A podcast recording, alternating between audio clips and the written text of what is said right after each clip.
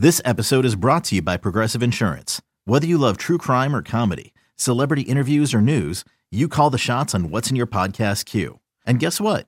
Now you can call them on your auto insurance too with the Name Your Price tool from Progressive. It works just the way it sounds. You tell Progressive how much you want to pay for car insurance, and they'll show you coverage options that fit your budget. Get your quote today at progressive.com to join the over 28 million drivers who trust Progressive. Progressive Casualty Insurance Company and Affiliates. Price and coverage match limited by state law. This is A's Cast Live, your comprehensive look at the Oakland Athletics. And the pitch is swung on, hit the right field, hit deep. Whitefield going back at the track over his head and over the wall. Do you believe that? And 29 other MLB clubs. Ramirez with a drive to deep right, away back, gone. Go Hayes hits a bomb out there by the Rocks. And boy, oh boy, this third inning is now showtime. It is a Judgy Judgian blast. All rise. Here comes the judge. Join us as we take you inside the baseball universe from humidors to spin rates to game changing moments. We have you covered. Spend your afternoon with us next from the town, only on A's Cast Live. Here's Chris Townsend. I want to start the show with two things today. And welcome to A's Cast Live from the field. One is our great guest list, courtesy of the commander. Our old buddy, I think to this day, and Cody, correct me if I'm wrong, Liam Hendriks still is your all time leader in appearances on A's Cast Live. Yeah, I don't think it's even close. At from a player. Ray Fosse, I don't think will. Ray Fosse's like Babe Ruth. No one's ever going to eclipse Ray Fosse. Yeah, I, I think the next closest, if we had to pick a player, probably Cole Irvin on the team currently. Not even close to No, but I'm saying like currently that's on the team that's been here for a few years. Cole Irvin, who I did chat with probably about 20 minutes ago in the tunnel, uh, had a really good bullpen today. Feeling good, thinks he corrected what was wrong in the last start. And we talked about him finishing strong. I'll get into that a little bit later. And by finishing strong, that means top 10 in ERA, which is a big deal. On a bad team, that's a big deal. But the two things I wanted to address uh, the great guest list with Liam going to be here coming up here just a little bit after four. And then coming up here at five o'clock, it's going to be the general manager of the. Do I have that right? Yeah, five o'clock. The general manager of your Oakland Athletics, David Forst, is going to be here. As there's really interesting things to bring up with David. What he wants to see down the stretch. Uh, what does it mean for these players? What they're really playing for. Now he can give us, oh, it's record, and I'm going to be. I need more than that. What are these guys playing for? What is this going to do for you in the offseason if a guy plays well and if a guy doesn't play well? How do, how do you view a player for spring training if a guy goes out and rips it up right now or if a guy goes out and stinks it up right now? And tomorrow, now I'm going to have to figure out how to phrase this too. Tomorrow, we're going to have at noon Eastern, so that is going to be 9 a.m. our time, a vote about rule changes for next year. And some of these rule changes are to basically go after what front offices have been doing. How does he feel about that? I'm very curious because one of the things that front offices love is they love them some shifts. They've spent a lot of time. I don't know how much money, but they have spent a lot of time on figuring out. Well, I guess it would be money because you're paying either people inside your organization or people outside of your organization to come up with the best ways to shift and play defense against individual hitters. They're not going to take that away from you. And more and more, they are legislating against the moves you have made as, as front offices. You use these maneuvers as an advantage, and now they're taking that away. How do you feel as somebody in a front office? I would say that's a legitimate question.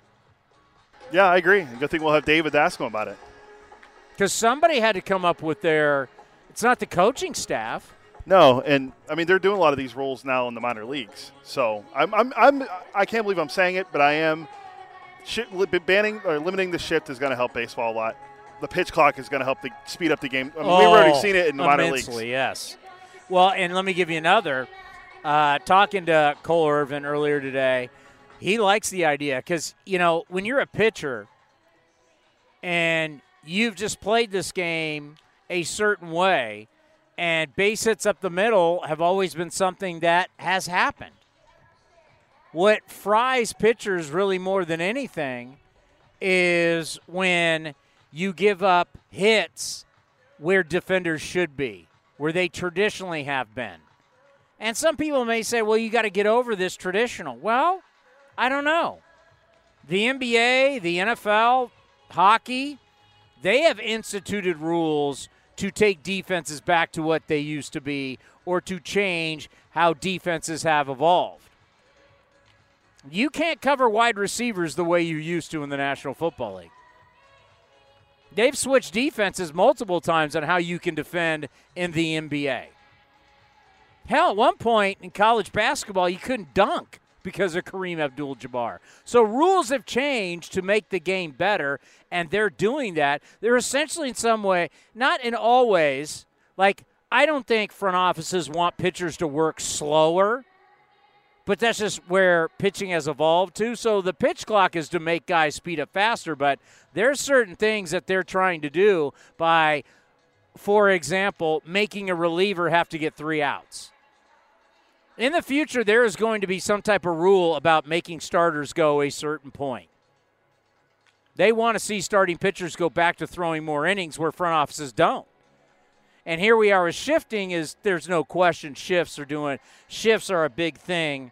Um, combating against the shifts is going against front offices. There's no question about it. If you're wondering, yeah, it's hot as you know what out here. We've had to put our our camera underneath and this is the that that's the first part was who's coming up today. That's going to be Liam Hendriks is going to pop by, and then it's going to be David Forst. The second thing I want to address is you know what? If if I see that left-handed guy named Dallas Braden, who all we do is praise him about his perfect game. If I see him on the field, I'm throwing this at him. Okay? Dallas Braden taking shots at A's Cast Live for being under the umbrella. If you watch this show on YouTube or on Twitter, you have never seen an umbrella over my head. Not once. I am out here. Cody is out here in the sun for hours. The only thing our umbrella does is sit underneath our technology to make sure it doesn't overheat. To where Dallas Braden, who is one Mr. 209 from the valley where it's so hot, had his little air conditioner, had his little heater, had his little umbrella. Little princess had his umbrella over him constantly. Remember that? The stand in the umbrella. Where's my stand in my umbrella? No, no, no, no, no, no. I'm not Ariel. I'm not the princess, okay? I'm not, you know, I was trying to think of uh, what, was her in. Um, let it go. Oh, let that's it go. Uh, uh, Elsa. Elsa. I'm not yeah. Elsa. That's a I'm Disney not movie Elsa I have Braden. I'm not. No, I'm not Elsa Braden. I'm not a Disney princess movie like Dallas Braden was for all that time underneath there. And it wasn't even that hot. Dallas Braden had an umbrella and it was 72 degrees. It'd be almost nighttime. He'd have a marine layer and he'd have an umbrella. Then if it got cold, ooh, he'd have a heater. Mr. 209 acting like he was Nanook of the North and he could take all the elements. If you don't know what that is, look it up, folks. Oh, there he is. Where? Right. Please. No, not. I'm talking Oh. about. I'm talking about our, our good friend. But Liam Hendriks. Yeah, because I'm telling you, I'm throwing this at Dallas Braden. Are you going to get on him for his man bun? No. Oh, see, yeah. No, It's okay I- to say it to me. Yes, yeah. Your man bun is ugly. His is gorgeous. He's Liam Hendriks. He's a three-time All-Star. I'm just a guy. Liam Hendriks, I got to tell you, as an athlete, I may have some of the most respect for him of all the guys that I've covered. This guy right here has been a guy, and he's a fan favorite, and he should be because you know what? Some guys are about, they're great players, so you love them as great players because that, that's in the end what you care about is you show up, you want to see entertainment, you want a guy to entertain you. But Liam, as we all know as A's fans, means far more than that as he's got a heart of gold. And one of the reasons why he will always be a huge part of the A's family. Since you've left, Liam, we've upped our game and turned this also into a TV show that you can watch on YouTube and on Twitter. It is great to have you back. As we said, no one has been on this show as a player more than you. You've been on more than it. You are on the Mount. You are. Forget Mount Rushmore. You are the lead. You're the Babe Ruth of A's Cast Live. Well, I'm just uh, putting in the work to maybe take your job later on. Who knows? Can you imagine you coming back, you and I doing a show together? How great would that be? Oh, it'd be way too long. We'd have to cut each episode into several segments because we'd both never shut up. By the way, we miss you. How are you? I've been doing all right. Been doing all right. It's uh, it's been an interesting season for us over there. It hasn't been uh, quite as smooth as uh, we had hoped coming into the season, but it is what it is. And uh, we got one of your old old friends over there, and Elvis back, and uh, and Deke. So we're just trying to reunite some of the gang. Yeah, it's so interesting when you go into a season and everybody just declares you the oh, you know White Sox are easily winning the Central. White Sox are probably going to represent the American League in the World Series. And everybody heaped all this praise on you guys.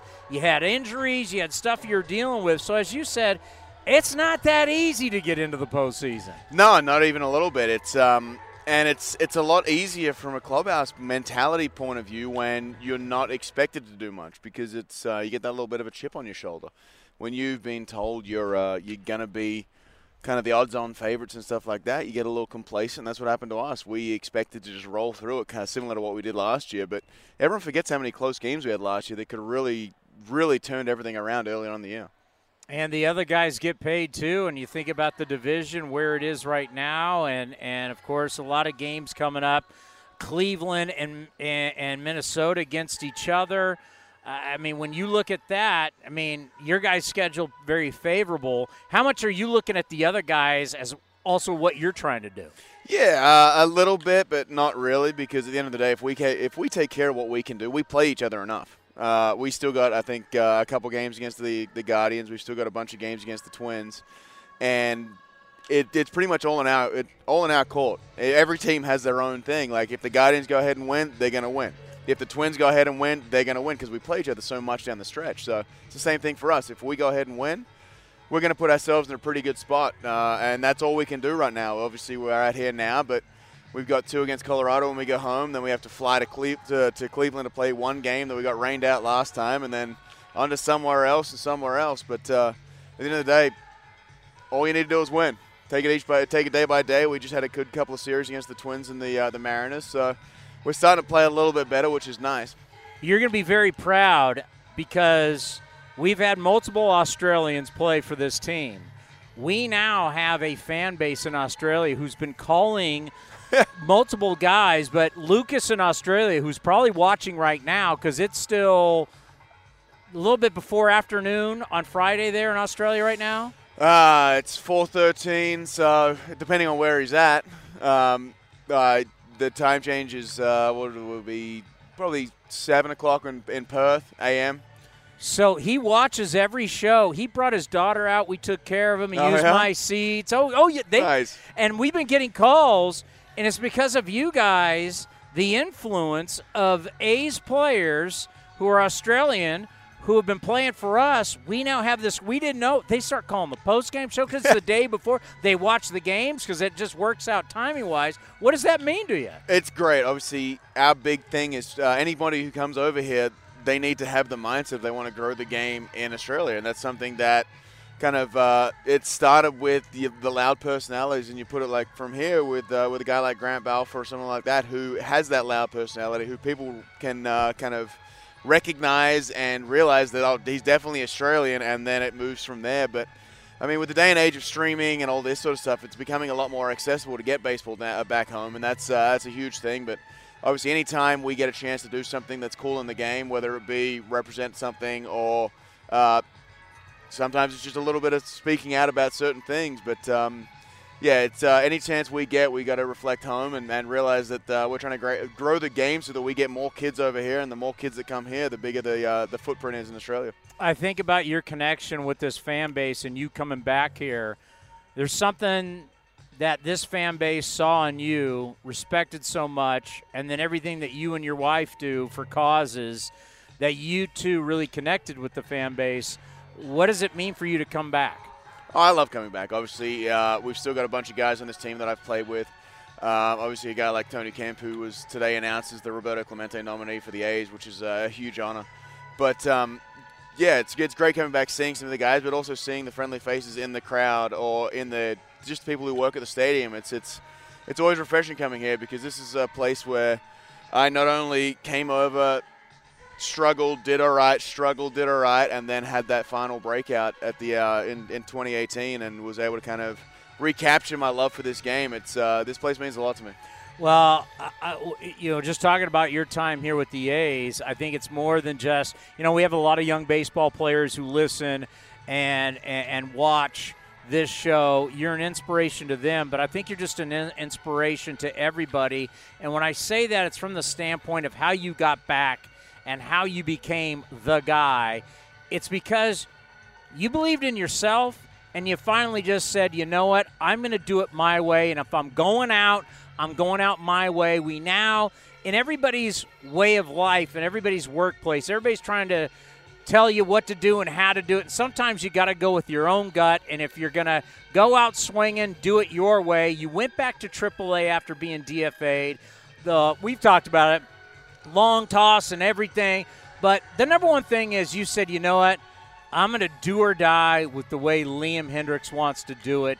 And you bet on yourself, and it worked out. Just talk about that. How really it's an inspiration for just not professional athletes, but for people in life. Yeah, at the end of the day, you don't want to leave anything on the table. And I was completely content in the fact of, hey, if I'm gonna, if I'm, if, if I'm done at the end of this year in 2018, I want to make sure that I go out on my terms. And if I'm to do it this way, I want to leave no stone unturned. I'm not going to fit into someone else's mold because at the end of the day, talking to enough guys, I think, speaking to enough guys, I think they all realize that I don't really have a mold anymore. I'm just unequivocally me, and I think really embracing that kind of mindset helped more than anything was just getting out there and like, look, I'm not like that guy. I'm not like this guy. I'm not like that guy. I'm going to be exclusively who I am. And you embrace that, and all of a sudden it just frees you. You've got a weight lifted off your shoulders because you're not trying to – fit into what exactly they say and do it the right way that they think. It's okay. Well, this is what works for me, and that was a lot of long toss, uh, not working out at all, and uh, pretty much just doubling down on my coffee intake, which is already extreme to begin with. But um, yeah, it. Uh, like I got on the bus today and I had three ventis with me, and I just nice. finished my other one before that. So it's good for it. Good for your gut. Yeah, I mean, it, there's water in coffee, so I'm staying hydrated. Yeah. no, hey, I've, I've, learned as I've been drinking a lot more coffee. I've like I was worried about it, and I researched went that's actually not that bad for you. But you know, the the difference now for you is here you were becoming the guy, then you were the guy. Now you signed the big deal. What is that like now where the expectation you're the hired gun coming in now. People see the dollar signs, the expectations. How's that changed from Oakland to where that wasn't the case? That really hasn't changed me at all. It's changed people's perspective of me, but it hasn't changed me because I don't do this to make sure I live up to a paycheck. I don't do this because of the financial thing. I do this because I love this game, and my pride is too big to let, regardless of a paycheck, regardless of anything like that, I'm going to go out there and do everything I can to win that game, and that's who I am no matter what. You could pay me a cent on every game. You could put, you could not pay me at all. I could pay you to do the same thing, and all I want to do is go out there and win. It doesn't matter the uh, the financial side of it, which is don't get me wrong, it's uh, exuberant and it's fantastic, and I'm being very I'm very lucky to be in a position that I am and being able to kind of do what we. Uh, what we can, my wife and I, to give back to the community that we're in. But um, yeah, it wouldn't. The, the money doesn't change anything that I do on the field. It's uh, it's all about making sure that I put my best foot forward, making sure I go out there and take control of what I can. You know, I always like talking to your wife. She's legit, and and the fact that she held you accountable and didn't allow you to ever get in that bad mindset. And there was a time here where we're not going to mention names, where certain relievers were making excuses and watching so much video. I, she wouldn't allow you to be that guy. No, I watch a lot of video, but I don't do it from a mindset of trying to fix myself. I do it from a mindset of looking at what I've done against people in the past, and then I use a taste me session. So I just look at a bunch of strikeouts. It makes you feel way better. But um, that's about that's about it. Like, don't yeah, she'll never let me get into a position where I'm making excuses for anything that I do. Like, and that's something that we both do in the same regard. It's okay, no, like yeah, there may have been extenuating circumstances, but you didn't get the job done. That's on you, not anybody else. And that's the same way we take everything, regardless of how a play works out, regardless of anything like that. All it takes is me just to make a better pitch, and that's it. You know, you, you guys are about causes, and, and I remember, you know, your manager now. I don't. Is Tony here? Uh, I haven't seen him yet. I'm hoping he is. Obviously, uh, Oakland with the ties with him and uh, and the, the whole uh, Dave Stewart thing Yeah. going on. It's uh, we're hoping to get him back. I know he's in good spirits. He's been texting us and all that sort of stuff, so it's all going well. But uh, I'm not sure if he's here yet or not. So you guys teamed up when he was not a manager, and you were pitching here with ARF. Uh, just talk about where you are now with the causes that you and your wife are in. I don't know how much has changed. You have new ones in Chicago. What's been going on with you guys off the field? Yeah, we got a lot going on. Um, obviously, like I do with uh, Players for Pits, which is a pitbull rescue out of Chicago. We've been on the board of them since 2014. So this is a team before I was even in Chicago. We had this uh, worked out with old with uh, with Stephanie out there, and um, since we've been in Chicago, we wanted to really make sure because after the COVID pandemic, oh, with the COVID pandemic going on and everything like that, we wanted to make sure we took care of first responders and locally owned restaurants and minority owned restaurants. So we've been going around, and I think we've done about 20, 20 plus um, kind of uh, uh, outings, I guess you could say, this year, uh, where we've gone in and just provided meals, or just and if we have an off day, getting a chance to go say hello. Walking in, we walked into a 911 call center. We went out to a uh, holistic um, equestrian uh, char- like a facility last year where it's like they it's kids with uh, disabilities that they get on the horses because it's uh, horseback riding is one of the only things that really recreates the walking process without putting the, the damage on your joints. Um, but yeah, we've got a lot going on with uh, making sure we take care of first responders. Uh, we've done some stuff with Tony with some of his military initiatives. We've uh, spoken out and we've done work with Howard Brown, which is a predominantly LGBTQ youth uh, LGBTQ hospital. Um, and yeah, between that with the animal rescue and making sure we uh, we do everything, it's uh, it's something that both my wife and I have really taken uh, taken a hold of. We created a uh, a foundation called the South Sider Society. So we um, yeah we go around and do whatever we can, and we have a bunch of initiatives going on at all times. That's amazing. It, it really is amazing. And let's just end on this. When when was it in your career that you said, "I have this platform. I can use this platform for good"? Because it's not about you. It's truly you guys care about helping people. How did this start and why? Yeah, so being with so many organizations, you see what certain organizations did, and some organizations would be like hospital visits and all this sort of stuff. So it's you just they'll put a flyer on the on your chair, and anyone who volunteers will go. And we did that a couple times back with the Twins and the Jays, and the and when I came out here, and it was uh, one of the things where we really once we were here, we kind of got a little bit more established, and uh, my wife and uh, the uh, I think it was mainly Deidre and, and Melissa the, for the A's really helped us out with making sure we took care of what we could do and, and raising ideas and throwing bouncing ideas off each other with either hospital visits or what can we do within the community? What can we whether it be a food drive whether it be this whether it be that what can we do to kind of get into the community and show them that the A's are out here and we're doing what we can? And that's uh, it really embraced probably I, want I would want to say about 2017 2017 was probably our big year where we started doing a lot more and then 2018 was a bit of a weird year because I was up and down and all that sort of stuff. But uh, yeah, we really embrace it now with being uh, in a in a place where you know you're going to be and stuff like that. We uh, we just took it to the next level in Chicago. We miss you. we do. You were great to us. I can't say it enough. You're one of our all-time favorites, and all the time you gave us, and to come out here in the heat. Uh, and I know A's fans will always appreciate you, just not as a player, but as a man, and what you did for a lot of people and what you stand for. It means a lot. Thank you. I really appreciate it. It's obviously um, we get into this game. We love this game, but it's uh, it's not who define this game isn't what it defines us, and what defines us is what we're able to do, whether it be on the field or off the field as a person, and that's something that it took me a while to gain that kind of perspective, but since I have, it's uh, it's made things a lot easier because at the end of the day, look, it's a game. We're going out there, we're trying our best, but at the end of the day, it's a game, and I want to make sure that I'm known as a good human being over a good player, hands down. Hopefully, I can do both, but. I want to leave this game better than when I found it, and that's the that's the thing what we're doing with the off the field stuff. And then you got Tony with the uh, the plus one effect, and he's doing a fantastic job with with everything he can do in the community as well. And uh, any chance we get to raise the awareness of people's personalities and what they're able to kind of contribute to society is something big. We'll always be rooting for you. Appreciate it. The great Liam Hendriks, Liam Hendriks, right here on A's Cast Live.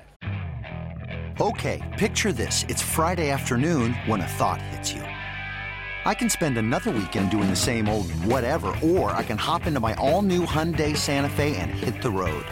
With available H-Track all-wheel drive and three-row seating, my whole family can head deep into the wild. Conquer the weekend in the all-new Hyundai Santa Fe. Visit HyundaiUSA.com or call 562 for more details. Hyundai, there's joy in every journey. The Coliseum has gone by many names, but none better than the Last Dive Bar. Hi, everyone. Ken Korach here, and my friends at Last Dive Bar are helping us celebrate our longtime home. Last Dive Bar has the most unique merchandise for all Oakland baseball fans. T-shirts, sweatshirts, the Ray Fosse line, and my personal favorite, the lights have taken full effect. Visit their website at lastdivebar.com or follow them on social media at Last Dive Bar. All proceeds are invested back into the A's Community Fund and their affiliated charities. Go to lastdivebar.com. That's Last Dive Bar the Eno Sarris Show is sponsored by Fieldwork Brewing Company. With eight taproom locations in Northern California, Fieldwork brings you fresh craft beer direct from the source. Fieldwork will also ship beer direct to your door if you live in California. Visit fieldworkbrewing.com. A's Cast Live continues from the town. Here's Chris Townsend.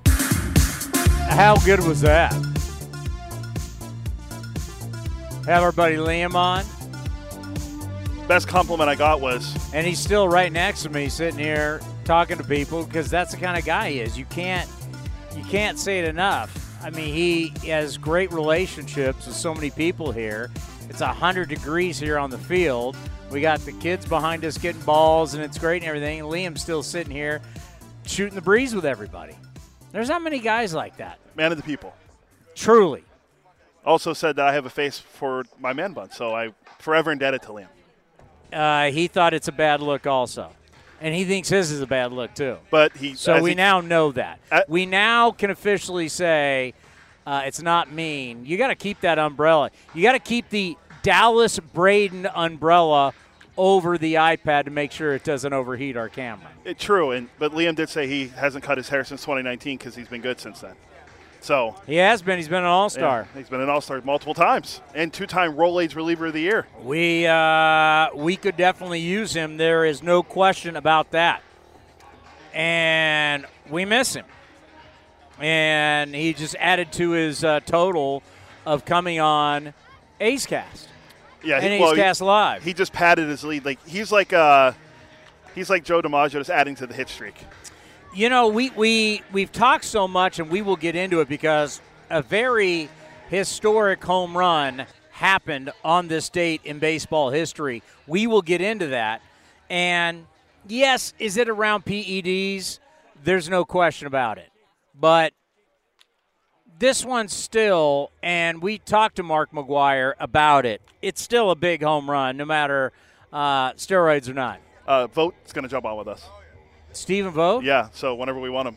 Because you said you found him a pitching coach? Uh, yeah, we did. We got to play. I have the audio. We got to play that for him.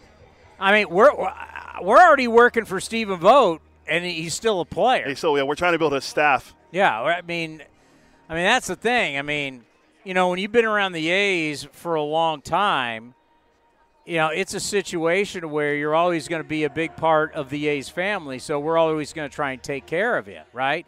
Like we saw with Liam Hendriks. I mean, it's funny. It's like every one of these series recently, it's crazy. There's like a former A, like a former recent A in all of these series. As you just said, hello to your good friend Liam Hendriks. We just had, you know, Matt Olson here. It's like every one of these series recently, and the great Stephen Vogt is with us.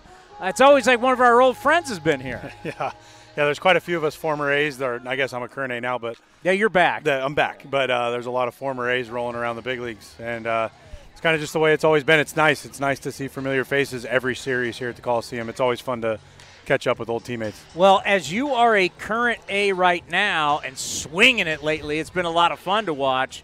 We're already thinking about you in the future. You may not know this, but that when you're in the A's family, A's cast, we're taking care of the family. That's our job.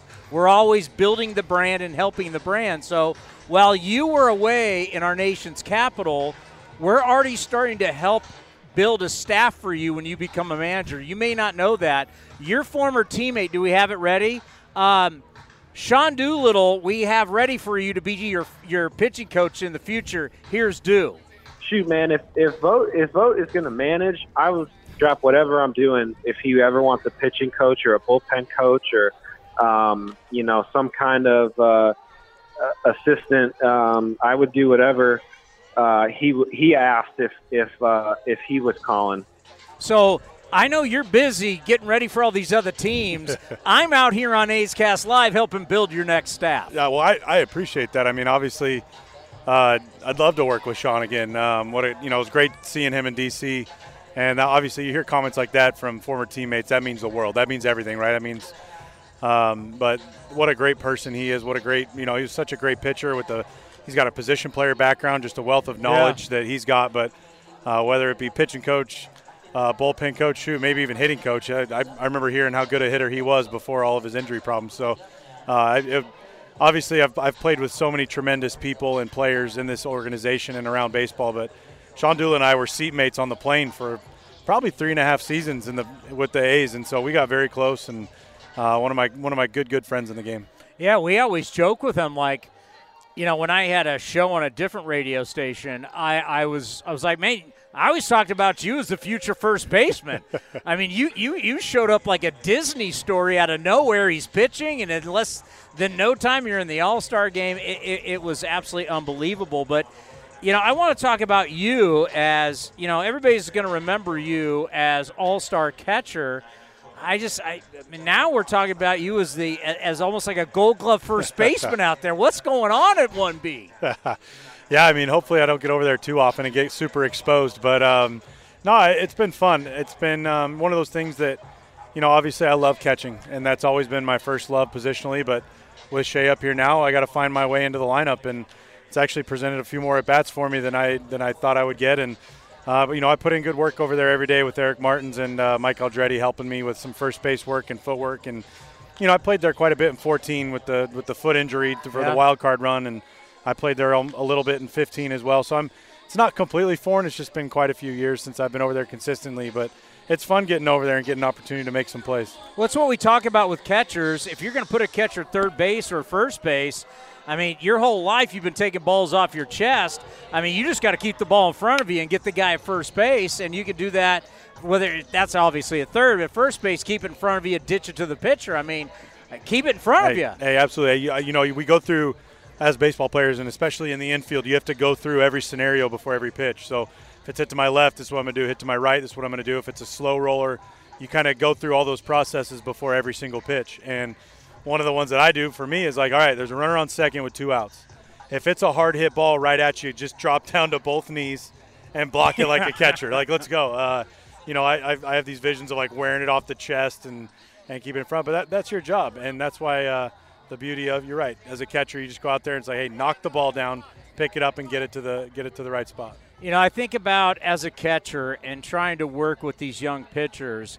I think all of the technology that's around them and teaching them. We see more cameras than ever before, and they've got a lot of stuff that's going on, and what front offices would like them to work on and everything, and that's great. I, I, I equate it to golf it's great that you can look at all these numbers on your in the driving range and how far you hit it and your spin rate and how you get the but at some point you got to go out and play the course. And now the course has trees and sand and water. You got to chip and putt. You got to do a lot of things other than hit it hard. For me when i when i look at baseball it's great everything you do down there but somehow you got to get outs over here.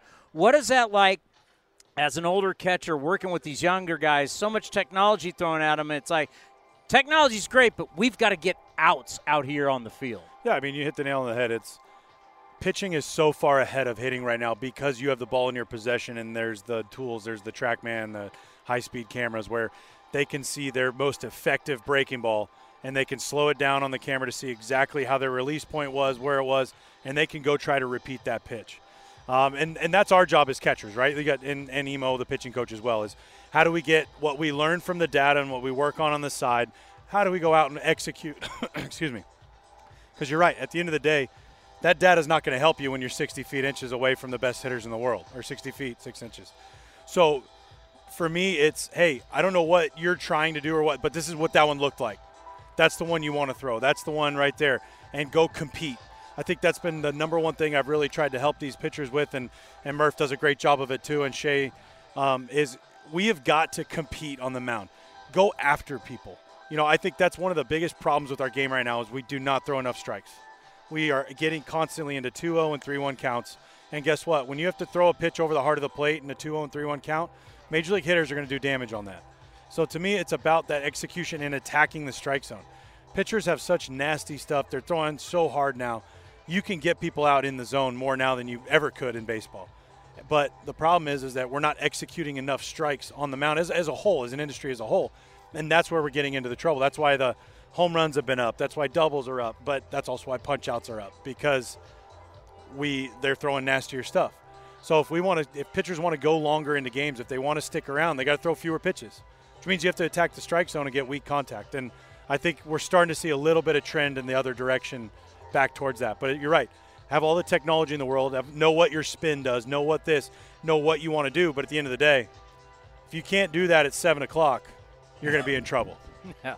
4:30 doesn't matter. No, it's seven no. o'clock. I want you to put your manager's hat on. You've got two young catchers. One guy is entering his prime. The young guy is about to enter his prime. It's my belief. I never want young guys DHing. I want young guys to be in the game. I want them playing defense. We've had Shea on the program. I've said, hey, at Baylor, whatever, can you play other positions? He said yes. What would you do with this dynamic next year when they potentially could be the two best offensive players we have? I need them both to play and not DHing all the time. Well, I, I, I'm glad it's not going to be my job to make that decision. it's uh, That's a a tough one, right? Yeah, I mean, I I don't know. You know, I haven't been around enough long enough to know where the development goes or, or what it is. I know DHing is hard. Uh, I speak from I, I know that because I've done it. Uh, especially when you're a catcher, when you're used to being locked every single pitch. But at the end of the day, having two of the best catchers in baseball is going to be a great problem for the Oakland A's to have next year.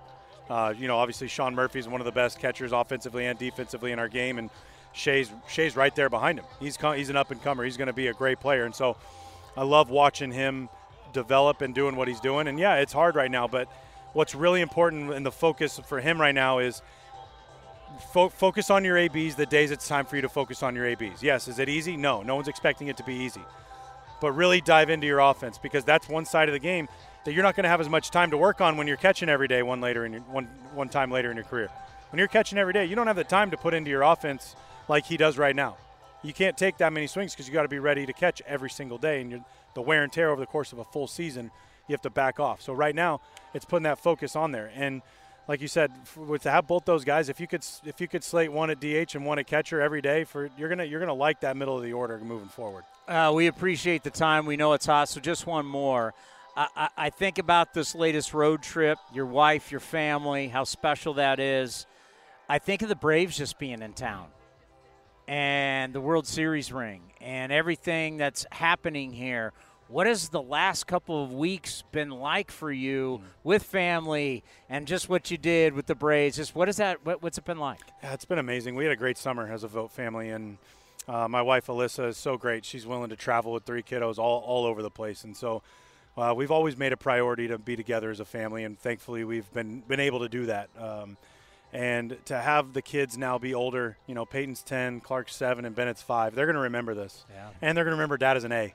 And that was one of the really important things for us to going into this year. You know, I- had some other offers, but none of them felt right. And when, when David called and said that there was interest right away, we both knew this is where we wanted to be. We wanted our kids to come back to Oakland and experience it. And now they're going to have memories of dad playing in the Coliseum. And you know, they were they were so young when I was here before, and you know, Bennett was just a, a brand new baby when I left. But um, to have them experience that, and we had a great summer, and to end on that road trip, and uh, you know, to to win that last game in Baltimore with them there, and to hit the double, and just to have them, they're they're such big A's fans. You know, my kids, they know everybody.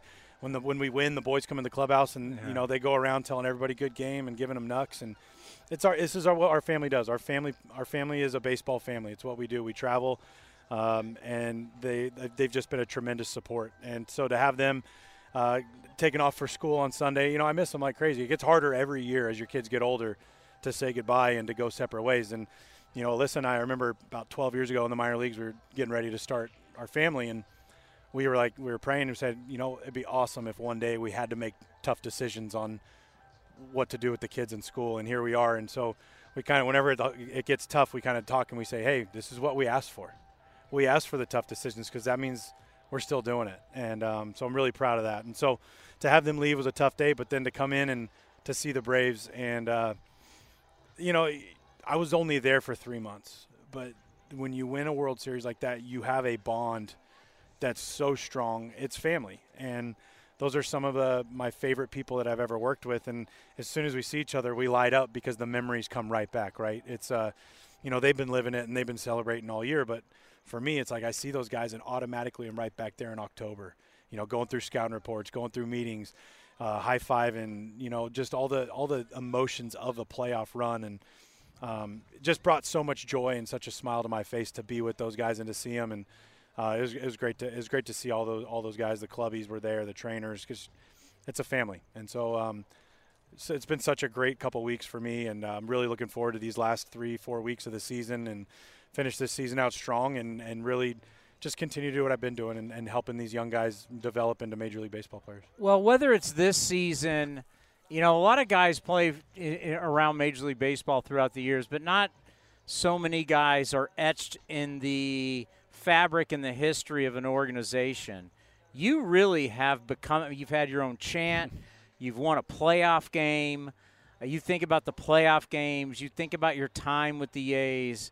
I mean, you really are a big part of this organization. It, it is true, and I know you're not going to leave it. You're going to be around it, but at some point, you're going to be able to sit back and be like, "Wow, what, what a major part you are of a organization that's been around for well over hundred years." I, I mean, I thank you for that. It, it means the world. I, I you know, I, um, this place is always going to be home, whether I'm wearing this uniform or a different one, just like I have the last five years, right? When I was gone, and no matter what uniform I ever put on, the Oakland A's is always going to be my home. I'm always going to be an Oakland A at heart. I'm always going to have a special place whenever I come to the Coliseum, and uh, the fans here have been nothing but great to my family and myself, and I couldn't be more proud to be an Oakland A and to have gotten to experience playoff wins in this building. I, I know what it sounds like with 55,000 A's fans, and um, which could bring up a whole nother long topic of how many more Coliseum games we're going to have, but there's something special about this building, and it's something that I'll cherish. And now my kids get to remember it, and I'm super proud of that. And I couldn't be more proud to be in Oakland A. And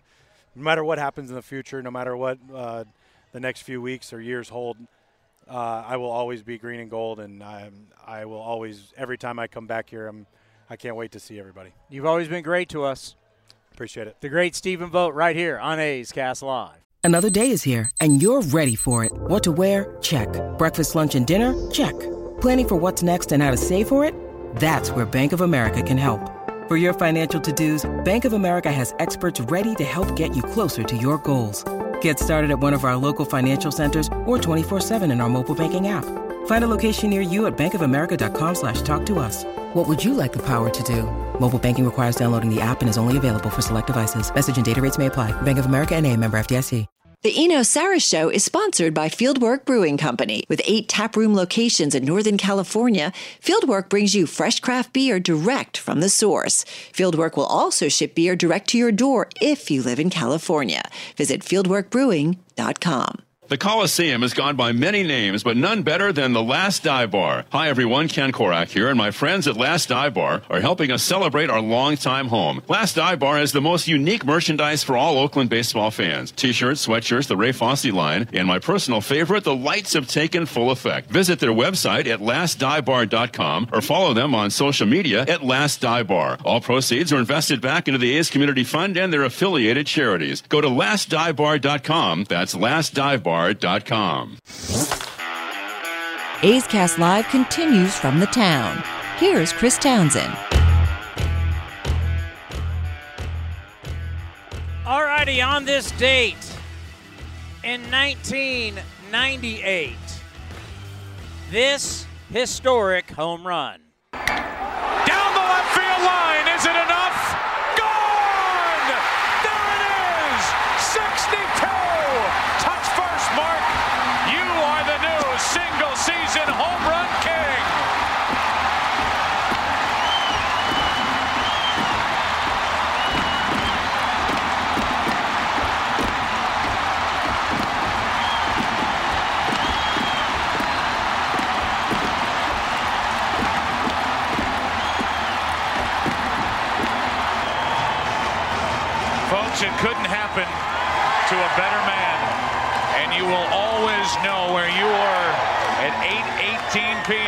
Central Time, September 8th, 1998.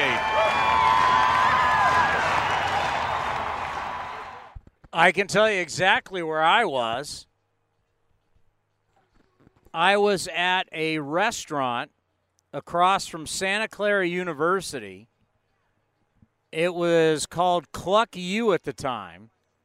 Eating chicken wings, drinking beer. It's now called Smoke Eaters. It's still there to this day. Actually, it's moved next door from where it orig- originally was. Oh, yeah, I remember exactly where I was. I remember during that time, we were naive, or maybe we just didn't want to care. The Andro thing had popped up because Andro had been the bottle of Andro, which you get GNC, ha, was in McGwire's locker. A astute reporter saw it, researched it, then started asking about it, made everybody mad. You know, those trolls in the media actually want honesty. But that reporter, whoever it was, I mean, we could go back and look it up, was was right on. It was a masking agent. But we loved it because we loved this game. And our game was dramatically hurt by the strike.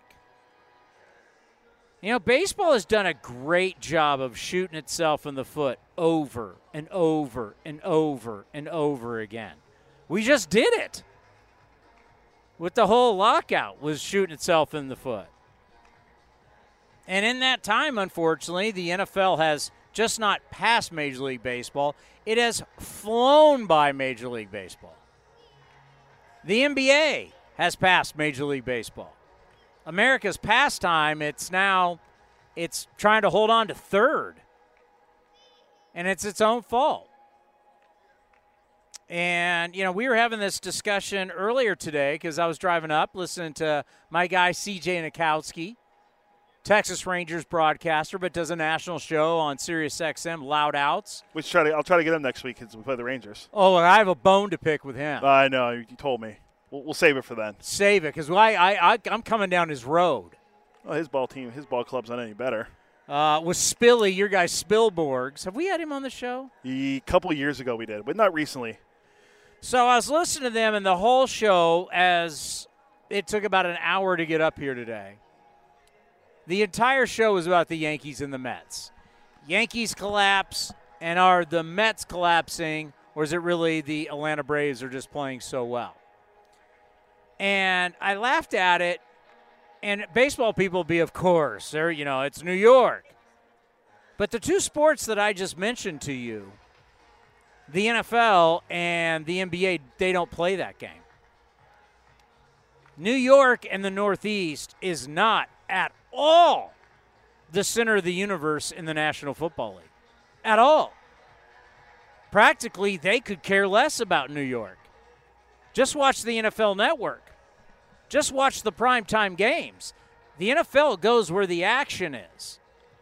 The Dallas Cowboys are bigger than any New York team. Even if the New York teams are winning, the Dallas Cowboys are bigger than them. Yeah. Right? Like Green Bay, smallest market. Oh, you kidding me? Put the Green Bay Packers on prime time as much as you can. Right now, who's opening tonight? Prime time football. Bills and Rams. Why? Rams won the Super Bowl. And they're in Los Angeles too. And yeah, it's that. LA now, Yeah, baby. helps. LA's back. Look at the NBA. We're living the dream here with the Golden State Warriors. The NBA could care less about the New York teams. Yeah, That Bro- you, you had you you had you had the Brooklyn Nets with stars.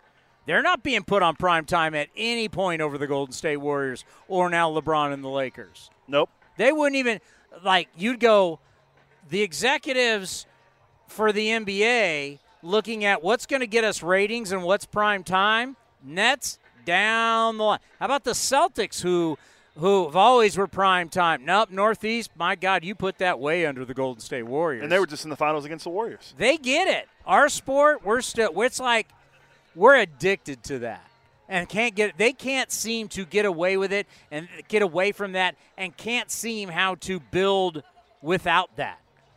That's why Yankees Red Sox is every Sunday night baseball game. Yeah, but so then why don't why isn't every single primetime game we're trying to get the New York Giants on Or the Jets. or the Jets? They're both having.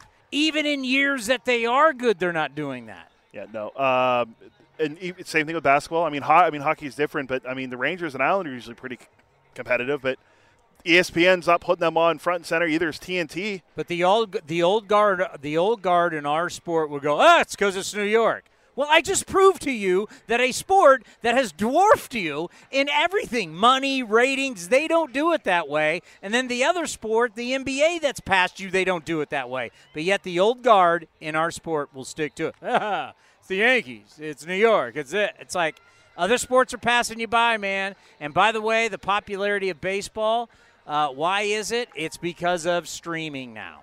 That's where the big money's coming in. We'll get back to that. But the McGwire home run, it meant a lot. It brought so many people back to baseball, and now the general manager of your Oakland Athletics, David Forst. David Forst has so much power. See, you think that he just runs Oh dear. the Oakland Athletics? What are we talking about? the power that you have that you show up the sun now is down the heat is dry i mean i've been sitting here in a pool of sweat but you come out like walking on water and when you sit down the sun's down it's dropped 15 degrees that is the power you have my you, friend you were not getting me here until the sun went down behind that upper deck because I almost passed out just walking out of here. that's called a veteran move Well, whatever it's called, it's called having AC in the offices and not, not, not wanting to w- walk away from it. You're like looking at the sun, going, "Tell Cody I'll be there just after five o'clock." We just played the Mark McGwire home run, home run number sixty-two. Okay. And at the end of the, it goes.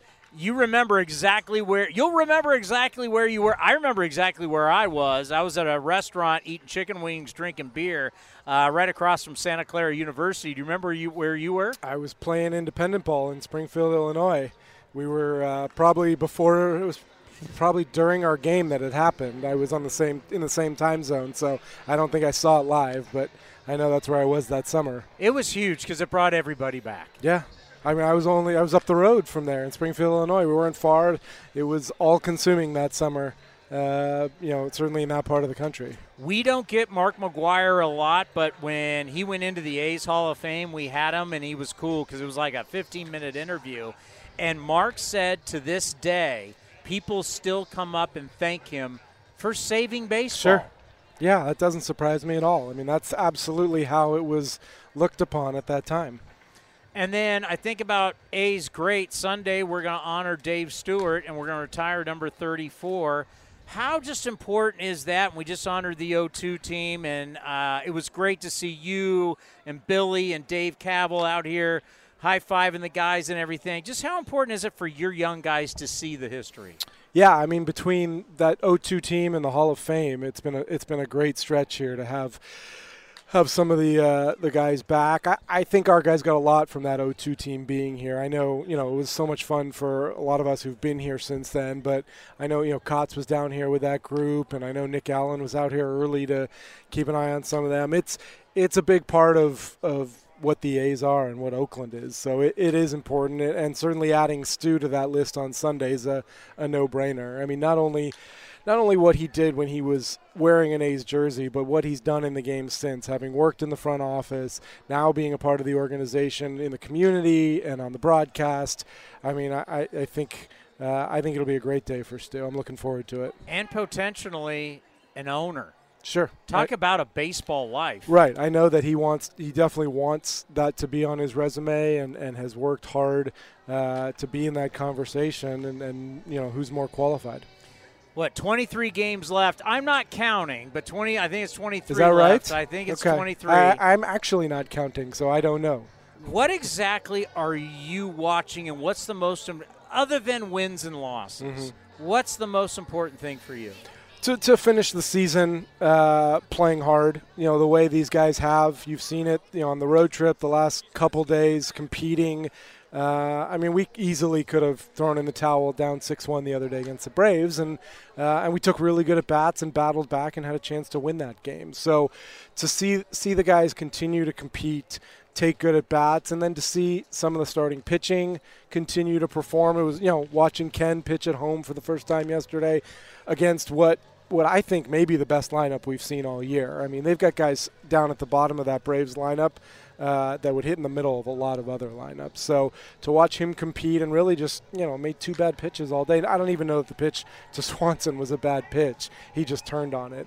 Um, and also the weather here. Those oh balls normally may not get out. Right, you and I could hit the ball out with with 100 degrees in the Coliseum. I'm just saying. I mean, I, I watch Waldichuk. I actually talked to Cole Irvin today, and I said, Cole, if I, I've been saying this on the post game show, if you give me Cole and you give me Blackburn, give me Waldichuk, give me Sears, and then all these other guys that you have, yeah. you're now looking at a potential five. But one thing that I've been looking at, like kind of like horses, right?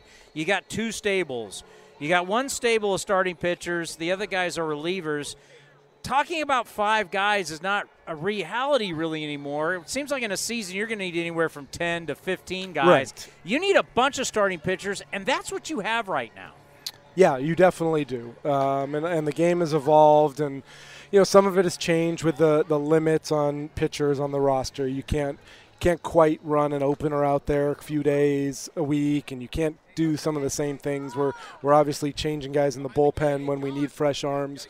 Um, but yeah, you've always it's always been the, the case that you got to come in to spring training with eight starters, and you got to plan on using more than that during the season. So. Um, so that is a, a critical part of looking ahead is watching these starting pitchers. You know the guys you mentioned, plus Adrian, who's pitched Yeah. really well his last two times out, and then you go down and look in the minor leagues and see who's going to finish strong down there. And you know you've obviously got that group in Double A that includes Criswell and Cusick and Ginn, and you've got Estes and A Ball. Uh, you've got, you know you've got guys like Cushing and Leal, and see where they fit in the mix. Um, so yeah, uh, starting pitching is a big part of evaluating the next month. Long way to go, but could you see any of those guys that you mentioned that came over in trades? And I know some of them were, are coming back from injuries. Could you see any of them in the big leagues next year? It's hard to say. I mean, once you're in Double A, it's always an option, um, but we've got a long way to go, both performance and health wise, till they're really seriously in the conversation. Are you are you happy with the progression? Yeah, I mean, I, they've got another year under their belt. I mean, a couple weeks left in the minor league season, and I think looking at the minor league system overall, we would have hoped for better health, just kind of across the board. Position players and pitchers, we had some bad luck this year, um, and that always cuts into development time. Um, but yeah, I would definitely say we're happy with with how guys have developed. And I thought we were getting close to being out of it, but still the COVID year. I think of Cody Thomas, and and you know, I've had people say, "Don't get too excited, Town. He's 27 years old." But I'm like, well, if you actually look at it, these guys lot, and I think for Cat, I think really for Caprillion, he lost some years through injury. Were the Mhm. years for him really to learn to be the guy that he wants to be. He kind of lost that rehabbing. And then everybody lost that year. Guys were they weren't even at alternate sites. Yeah. Some guys were. and then all of a sudden Cody has the Achilles thing. I mean, he lost a couple years, so you kind of look at him, you go, tall, athletic, played at Oklahoma. You finally got your Oklahoma quarterback. I've heard I've heard that line a couple times this week. if you haven't heard that one, but but you know, it's like we got to remember these guys lost time. Right. Their ages are a little bit different. Yeah, I, you're right. You sort of you want to be past that. You hope that with a little more time, we're going to get past this sort of loss of development. But it but it is real still, and Cody's a perfect example because of the injuries and and didn't play in 2020, um, and then missed so much time between last year and this year. He's got. He's got 47 ABs, I think, this year between rookie ball, AAA, and the big leagues. Um, but he's got the tools. He, he was sort of on the right path before the Achilles thing happened. So you do get excited that he's got a chance here. He's got a chance to get some ABs. He's got some hits right away, which is always nice to kind of get those nerves out. And we'll see what we've got for the next four weeks. How much do impressions right now? And we can say good or bad, Yeah. right? Because, you know, if a guy goes out there, you call him up, you're excited, he doesn't play well. I mean, that's going to be on your mind. How important are those for next year, or are they not as important as we think?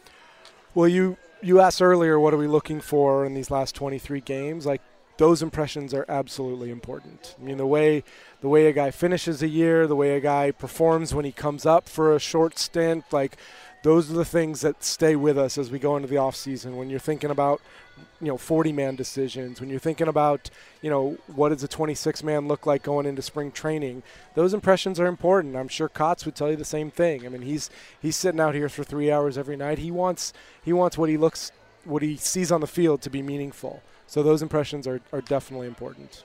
No doubt, and it's uh, it's interesting because you know going into next year there will be a lot of change, but you'd like to know some of the guarantees, right, Sure. of what you'd already have heading heading to ho ho. Yeah, you hope you hope regardless of what happens during the season, you hope there's a core of guys that you've got penciled in going into the offseason because it helps you make decisions. I mean, we're obviously going to look, you know, at, at, at free agents, both major and minor league. We're obviously going to look at making some trades, but you hope that you go into those conversations and, and go into your internal meetings knowing kind of what you've got and, and what you can count on come February in Mesa. How do you grade out Nick Allen since now Elvis is here again? You know, we talk about when Elvis was let go, and you said, "All right, Nick, you're getting in the pool now for sure. Time Yeah. to swim playing shortstop." How do you grade it out? I think the most important thing for Nick is that he's made so much progress between the first time he was in the big leagues and when he came back up.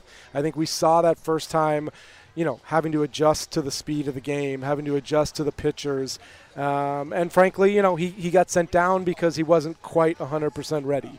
Um, but the, you know, since he came back up, and then like you said, since Elvis moved on, and it was kind of Nick's job to run with, we've seen those adjustments made, and that's all you can ask from a young player is to make progress and to develop and and catch up with the speed of the game, and he has. I mean, he's you know he's got a long way to go. He's played really well on defense. He's done some things offensively, but the numbers aren't quite there. But um, but as long as you're seeing progress in the right direction, that's what we look for in every, every one of these guys who's come up this year.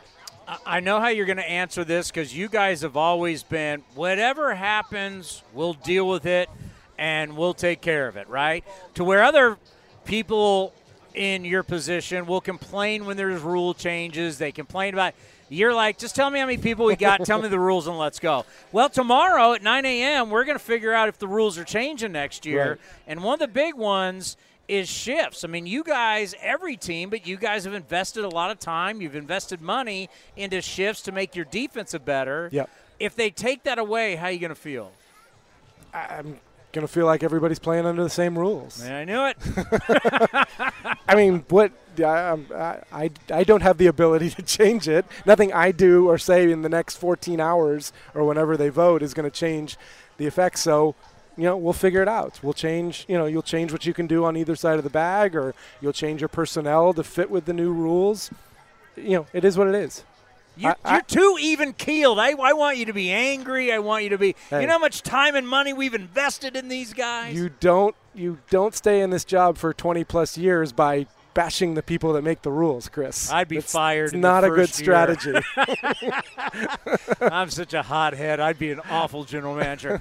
Um, so when you look at that, are you do you do you like it or not? I mean, you, whether you're going to deal with it, would you Yeah. like to see the shift stay, or would you like to go back to traditional defense? Um, I like the pitch clock a lot. Me too. Yeah. I'm in on that. I, I've been to enough minor league games in the last year to know how excited everybody should be about the pitch clock. I think it I think it changes the product, it changes the entertainment. I'm excited about the pitch clock.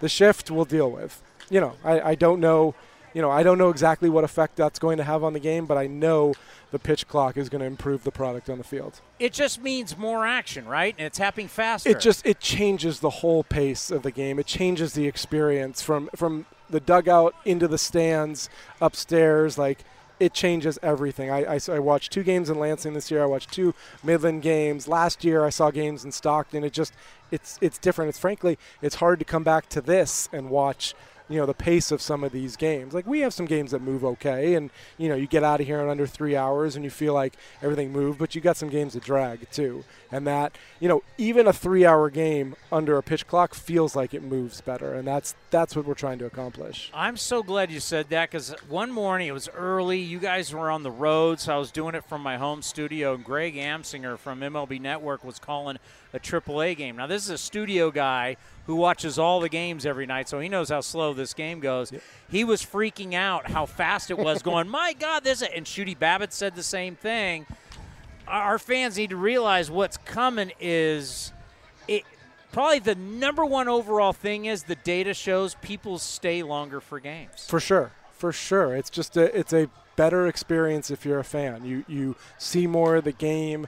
You you spend less time, you know, kind of wondering, you know, why there's nothing going on in the field. I I will say like I try and watch our game at the same time as some of our minor league games, and we've got MILB TV, and we're watching. You know, usually Vegas and Stockton are happening the same time as our game, and you miss pitches from the minor league games because I'm watching this game on the field, waiting for something to happen, and I'll go back to my computer, and there's already been three pitches in the minor league game. I'm like, it's so different. It's such a different experience. Wow, it's a lot of baseball you're watching. you're grinding down Vegas, and here, but yeah, I can see it's like, oh, the inning's over over here. Wait a minute, we, we're still Yeah. we're still on the first batter. On the other side, like there are times when like I don't want to watch what's going on in this field, and I'll be like, okay, I'm not, you know, teams on the road, I'm not going to check for like 10 minutes, and I'll go back and I'll check what's happened, and like a batter has gone by, and I'm like, come on, that's all I missed. So Don't worry, I'm keeping score for every batter of every game. So if you miss anything, just text me and I can let you know exactly what's been happening. Uh, who's your favorite NFL team growing up? I think we've talked about this. The Raiders were in LA when I was growing Yeah, up. Uh, attaboy. wasn't The greatness. I wasn't a huge football fan, so I, I feel a little more attached to the Niners, having been here in the area for 20 years and knowing some of the folks over at the Niners. Uh, so if you make me choose, I'm going to jump on the Trey Lance bandwagon. Well, we got a lot of Niner fans watching and listening, so that's good. The reason why I want to bring it up is because the NFL and the running back position has changed. Sure. When we were when you were growing up in LA, there was a guy named Eric Dickerson, and he carried the ball 35 to 40 times a game, and he rushed for a bazillion yards. One of the great backs. He's going to be here on Sunday for Stu's. Uh, Oh, is that right? Yeah, ED, the Hall of Famer, is going to be here. So we don't have those guys anymore. No. They now it's running back by committee. I'm starting to think about bullpens and closing, kind of like the running back in the NFL. You need three or four guys. Am I crazy on that? Instead of saying, all right, you got Eckersley or you got Mariano Rivera, you got Trevor Hoffman, you got this guy. Is there something to be said to having three guys and maybe even those guys throw more than one inning? Truly, truly starting to train the bullpen to be like that, running back by committee. Well, a couple things. There's always going to be the elite closers. Like there's always going to be guys who who just can do it. You know, Kenley Jansen's still out there doing it.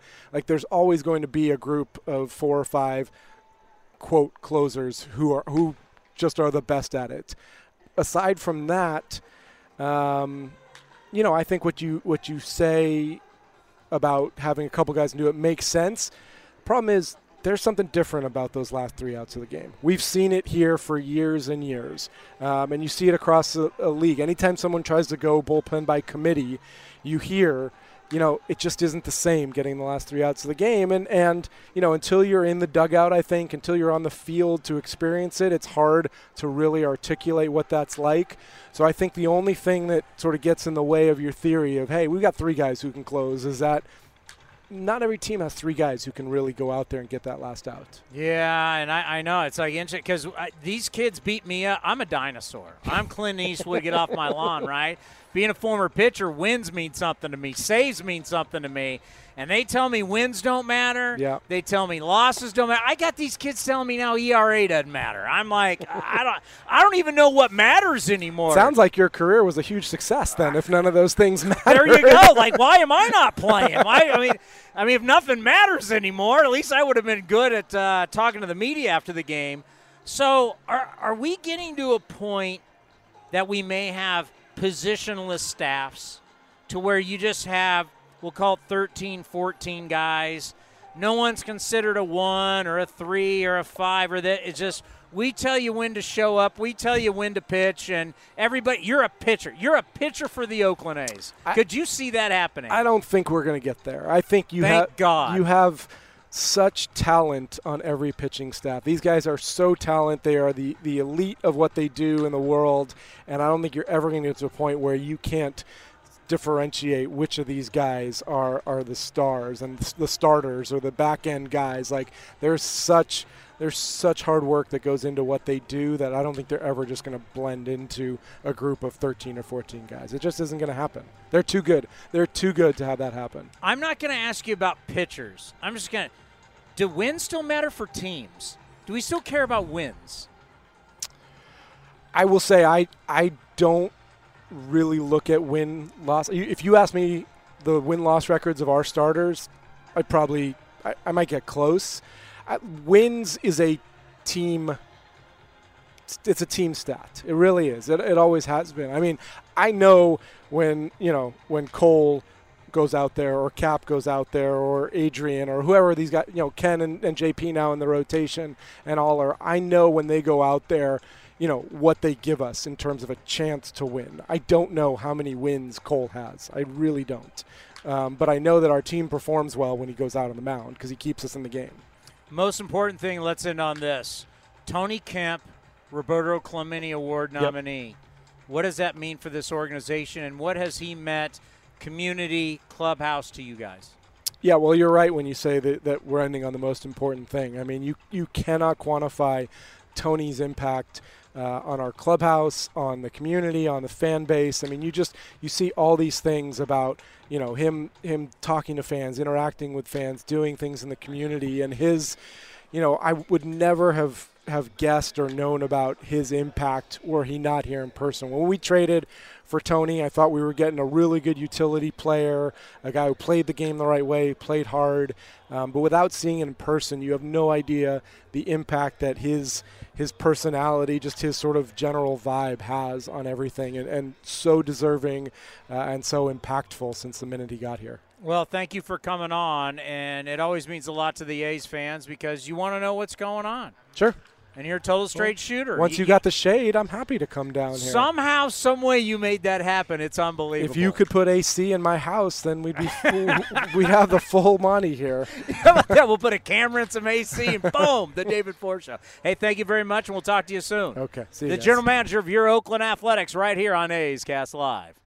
When you need mealtime inspiration, it's worth shopping Kroger, where you'll find over 30,000 mouth-watering choices that excite your inner foodie. And no matter what tasty choice you make, you'll enjoy our everyday low prices, plus extra ways to save, like digital coupons worth over $600 each week. You can also save up to $1 off per gallon at the pump with fuel points. More savings and more inspiring flavors make shopping Kroger worth it every time. Kroger, fresh for everyone. Fuel restrictions apply. The Coliseum has gone by many names, but none better than the Last Dive Bar. Hi, everyone. Ken Korach here, and my friends at Last Dive Bar are helping us celebrate our longtime home. Last Dive Bar has the most unique merchandise for all Oakland baseball fans. T-shirts, sweatshirts, the Ray Fosse line, and my personal favorite, the lights have taken full effect. Visit their website at lastdivebar.com or follow them on social media at Last Dive Bar. All proceeds are invested back into the A's Community Fund and their affiliated charities. Go to lastdivebar.com. That's lastdivebar.com. Streaming from the East Bay, A's Cast Live continues with Chris Townsend. All righty. You want to get out of here early. The great Robert Costa will not be working tonight. If he's listening, get better, Robert. Uh, we got Ray. Yeah. Ray's filling in for me for The two and a half weeks. The Karate Kid. um, he loves that nickname. Big fan of the movies too. From what we've, So we're in trouble. So you want to get out of here early. uh, yes, right before you came, you asked me about Stu. I know we're, we had the celebration on the Sunday. Jer- Jersey retirement on Sunday. Maybe we should get Stu one of the teams on the, after, so we can talk to him about what happened, the whole ceremony and all that. Okay. Maybe he'll be at NBC Sports, and you That's guys fine. can powwow about NBC Sports too. Um, well, yeah, I got a bunch of TV coming up, so maybe we can have them in studio while we're there. Well, does that make you happy? We don't. I asked a question today. You, I, can, get- you can get one of these on Sunday, by the way. Dave. Stewart cares about wins as a pitcher. But, I- uh, well. but, but I asked a question. Do losses matter? I asked a question that that stumped everybody. I said, "Do losses? Okay, fine. Wins don't matter for starting pitchers. Okay." I asked the question, but do losses? And all of a sudden, everybody backed up. My sabermetric friends all backed up. They were backpedaling like Deion Sanders. Do losses matter? I told you they don't. I don't Oh, then I said this. And he couldn't answer this. If wins and losses don't matter and you just care about data, there's pitchers who have better data than Max Scherzer. Why are you paying him $43 million a year? Why are you paying Verlander at 39, what are 30 something? Why are you paying them? Because you have pitchers who have better analytics than those two. Why? I told you track record Track record of what? of winning. Oh, now winning matters again. oh, wait a minute. Because I can find you a lot of pitchers who have better spin rates. I can find you pitchers that have better analytics and better data than Verlander and Scherzer. Why are teams paying them so much money? Why? Tell me why. I told you track record. And what's the track record? They're winners. They have a legacy in the game. They've been around They're forever. winners. Well, they both won one World Series. I don't know if we want to call them. They're winners. What I said to you is they they won each won a World Series. Okay, yeah, when they're going into the Hall of Fame, are they going in because of spin rate? Uh, No, Yeah, exactly. So all you people want to tell me it doesn't matter. Okay, then why do you? Why are they paying Gerrit Cole that much money? because he strikes people out. No, that's not why. You're lying. To be honest, I'm being dead honest right now. Why is Gerrit Cole getting all that money? I mean, he wins games, but he also gets strikes out. He's there to do one effing thing. What is it? well, they want him to win, but he has What is he win. paid to do? to win. But how many big games do he won in the playoffs? Doesn't matter. What is he paid to do? Why did they sign him? Did they sign him for spin rate? Did they stri- sign him for any analytic? What did the Yankees put on the dotted line? Here's generational wealth. Here is money that's never been seen before by a Yankee pitcher. Why? To win the games for them. There you go. When you start paying people to not win, that's when I'll believe it. When you have a general manager or whoever get up and say, uh, we're paying this guy all this money and we don't care whether he wins or not, that's when I'll believe it. When you get a press conference, I might be wrong. Find me a press conference where they not talk about this guy coming in to win games. Find me one, and then I'll say I'm wrong. Find me a press conference. I want, or find me a quote. Find me something from. Find me something that is fact. Where it says I'm paying this guy an extreme amount of generational wealth. I've never heard anything. Anybody who touches the ball, whether it's a, a, a I've never heard we're going to sign Steph Curry to all this money because we don't care about winning. We're going to sign this quarterback to all this money, and we don't care about winning, and we don't care about him winning. Why do we sign quarterbacks to all that money? We're looking at their quarterback record because they win. I'm not saying, well, I hit. I'm signing this guy to all this money because of his completion percentage. Never heard that at a press conference. So, floor is yours. Tell me I'm wrong. You're not wrong, but also I think that we're still evaluating these guys.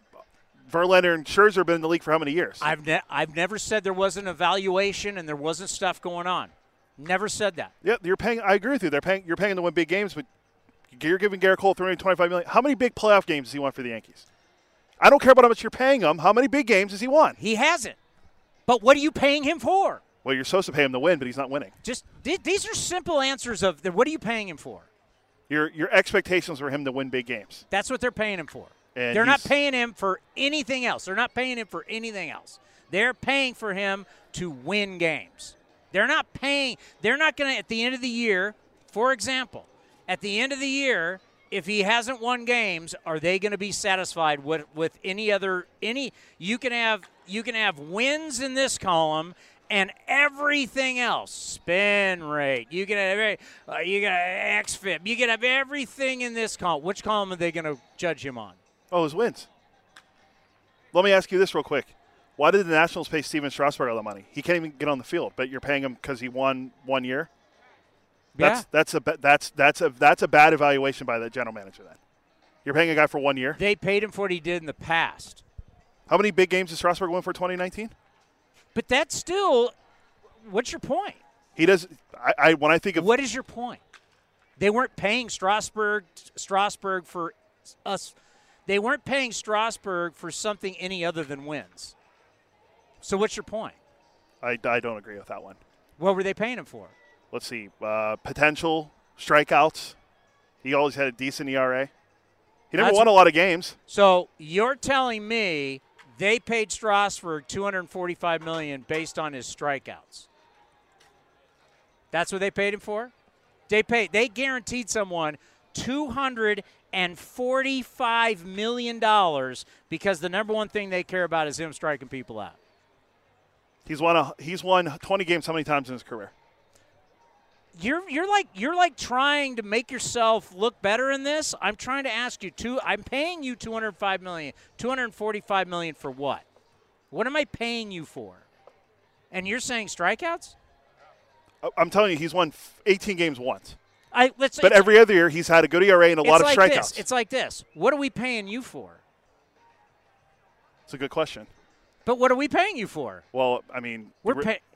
We're to do, to do a job. Correct, and you have job responsibilities. But but I'm not evaluated off of wins and losses. I'm evaluated off a lot of other things other than wins and losses. But these That's my point. I don't care about wins. If the guy does other things and the team goes out and they lose two one, that's on then, his fault. Then there's no point. Of, no one ever said it was. So I don't care about wins. Then that's my point. Then why are you paying him? I can get anybody. I I don't need to guarantee somebody. Because he's not hitting home runs and driving in runs. I don't need to pay someone 300 million to just give me innings. Right? Yeah, I, I'm over this debate. It's it's silly. I'm not. I'm never going to. But the people that like me who don't think wins matter, it's they're never going to be right. And then in ten years, when we're paying guys off of things other than wins, you're going to go, oh well. Oh, I, I, I've surrendered, but I just want to know why do we pay certain guys exorbitant amount of money? Because teams can. That's why. Why did the Giants give Carlos Rodon twenty-two and a half million to Why? win? Win Why? how many big games has he won? It doesn't matter whether He- they they paid him for one year. I get it, Cody, but it's whether they've. You're, you're debating whether they've done it or not. I'm asking you why they pay them. Because your expectation is to win games, but So I'm- then, so then, can we just end on that? yeah, Can we just end on that? That they're paying them to win games. yeah. Now you can say whether they've won them or not, but the the the the, the, question is, if I give a guy this kind of money, what am I paying him for? Your expectations for him to win, the team to win. And what goes with team winning? Well, you would think pitching wins, but that always doesn't matter. That's all. That's all I've asked. I've I, I haven't asked anything else. I just asked why are guys getting generational wealth? It's to win, right? Yeah. Why do we pay Steph? What are we paying Steph Curry for? Three pointers. He hits more. Th- is he just getting paid for three pointers? No, but he does other things But he's getting paid to do what? to win. But he also puts up a lot of numbers. Because winning does what? Puts butts in the seats. That's the thing. It's like it's winning. It's like we're all trying to figure out ways not to win. That's all I got. Yeah. All right. You know what? I don't know what matters anymore. I don't even know why you show up anymore. I don't, do we care? Does do we even care, do we care about wins and losses for teams? Can we at least still care about that? I still do. I'm- mean, I. Do we still care about wins? Do we actually care about teams winning still? Do we care about that? I mean, we're, we're talking about the Dodgers. Well, we were talking about potentially setting the record for most wins. Oh no no no! We can't talk about their wins. We got to talk about all the other stuff that. How many home that runs they sells. hit? Yeah. Did they, how? What, what did they strike out? How many pitchers? We don't even know who they got. That's another thing we got to talk about. Are the Dodgers more dangerous because they've succeeded with the injuries? Yeah, I think so. I mean, look at their pitcher. Look at their pitcher. So, some people are going to say no. They're going to say, well, without Walker Buehler, you don't have a chance. But is there something to be said for a team that wins without their top guys? Does I it make so. them more deadly? Thank you for watching A's Cast Live. We'll have some commercials, and we'll be back quickly with A's Total Access. The Coliseum has gone by many names, but none better than the Last Dive Bar. Hi, everyone. Ken Korach here, and my friends at Last Dive Bar are helping us celebrate our longtime home. Last Dive Bar has the most unique merchandise for all Oakland baseball fans t-shirts, sweatshirts, the Ray Fosse line, and my personal favorite, the lights have taken full effect. Visit their website at lastdivebar.com or follow them on social media at Last Dive Bar. All proceeds are invested back into the A's Community Fund and their affiliated charities. Go to lastdivebar.com. That's lastdivebar.com. This has been a presentation of the Oakland Athletics.